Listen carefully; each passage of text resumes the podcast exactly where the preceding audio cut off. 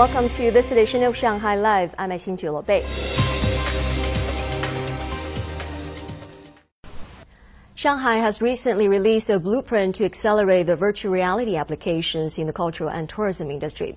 Core technologies including AR and VR are being used in exhibitions and performances to create more immersive experiences for visitors. Our reporter Tang Xiaofan had a look at some of the VR exhibitions to see how these technologies are being applied.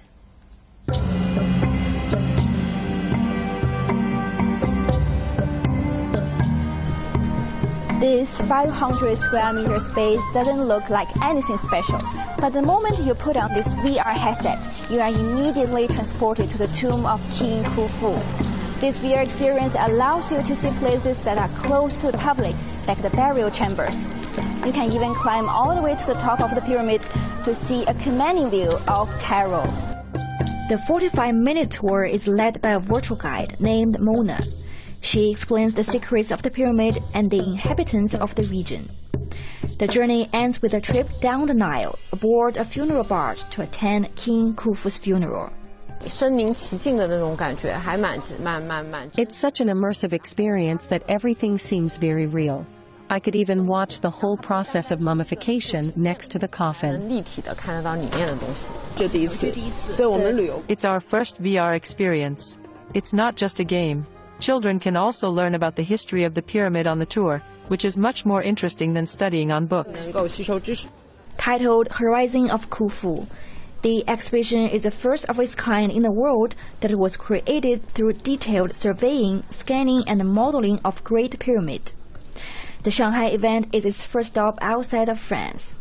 It has attracted more than 18,000 visitors since its opening on May 12th. The project is highly reminiscent of when we traveled scenic spots, which allows us to walk freely and talk with others. With the advanced technologies, we can guide visitors to places that they cannot approach. We choose Shanghai as our first stop in Asia, as young people here have a higher demand for immersive entertainment experiences.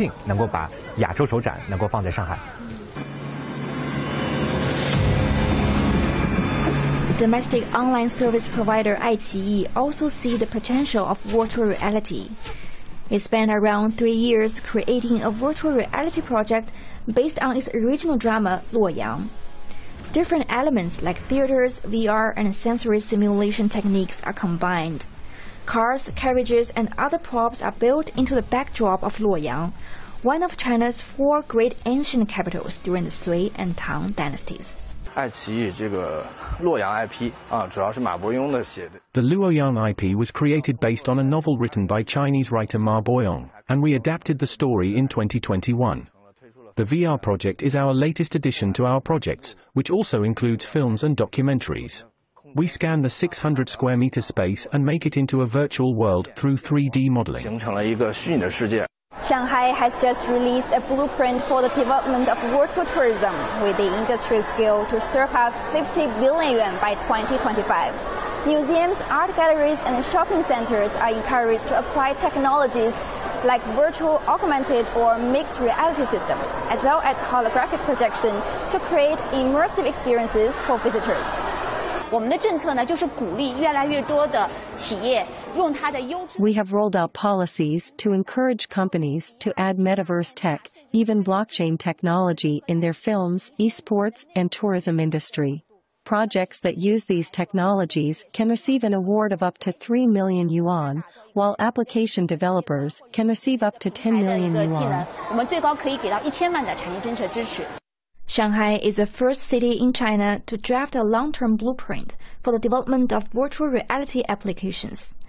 It announced in January to boost the industry with an output of 350 billion yuan in 2025.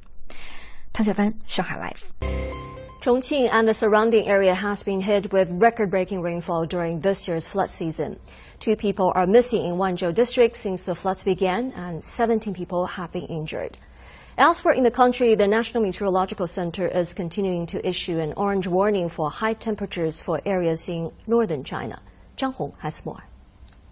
Changtantang in Wanzhou district registered its heaviest rainfall since they started keeping records in 1956. The heavy showers triggered landslide. More than 140 people had to be relocated to dormitories at a nearby school. Food has been made available to them, and a medical team is on hand to help those in need. We relocated people to schools and hotels. We arranged food, accommodation, medical care, and security. The district received 2,900 items from the Chongqing Emergency Command Center, including tents, beds, lamps, and towels. Local authorities are repairing damaged buildings and other infrastructures so that people can return to their homes as soon as possible.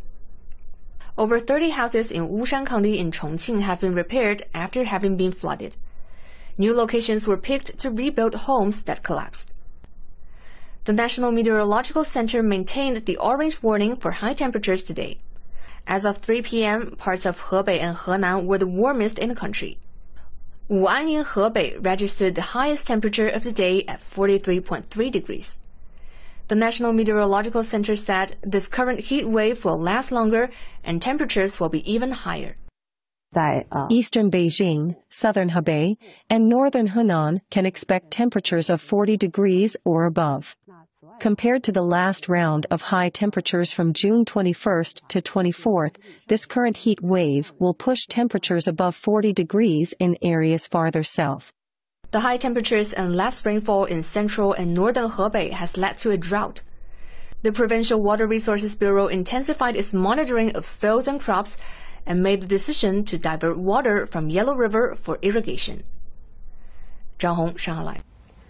U.S.-based company OceanGate, which designed, built, and operated the tourist submersible that imploded during a dive to the wreck of the Titanic, said on Thursday that it had suspended all exploration and commercial operations. The company made the announcement during a brief statement posted atop its website, but the site still contains an advertisement for expeditions to the Titanic. The Titan submersible was reported missing on June 18th. After searching for four days, the U.S. Coast Guard said that the vessel had imploded, killing all five people on board. OceanGate CEO Stockton Rush was among them. American and Canadian authorities are investigating the cause of the implosion and raising questions about the unregulated nature of such tours.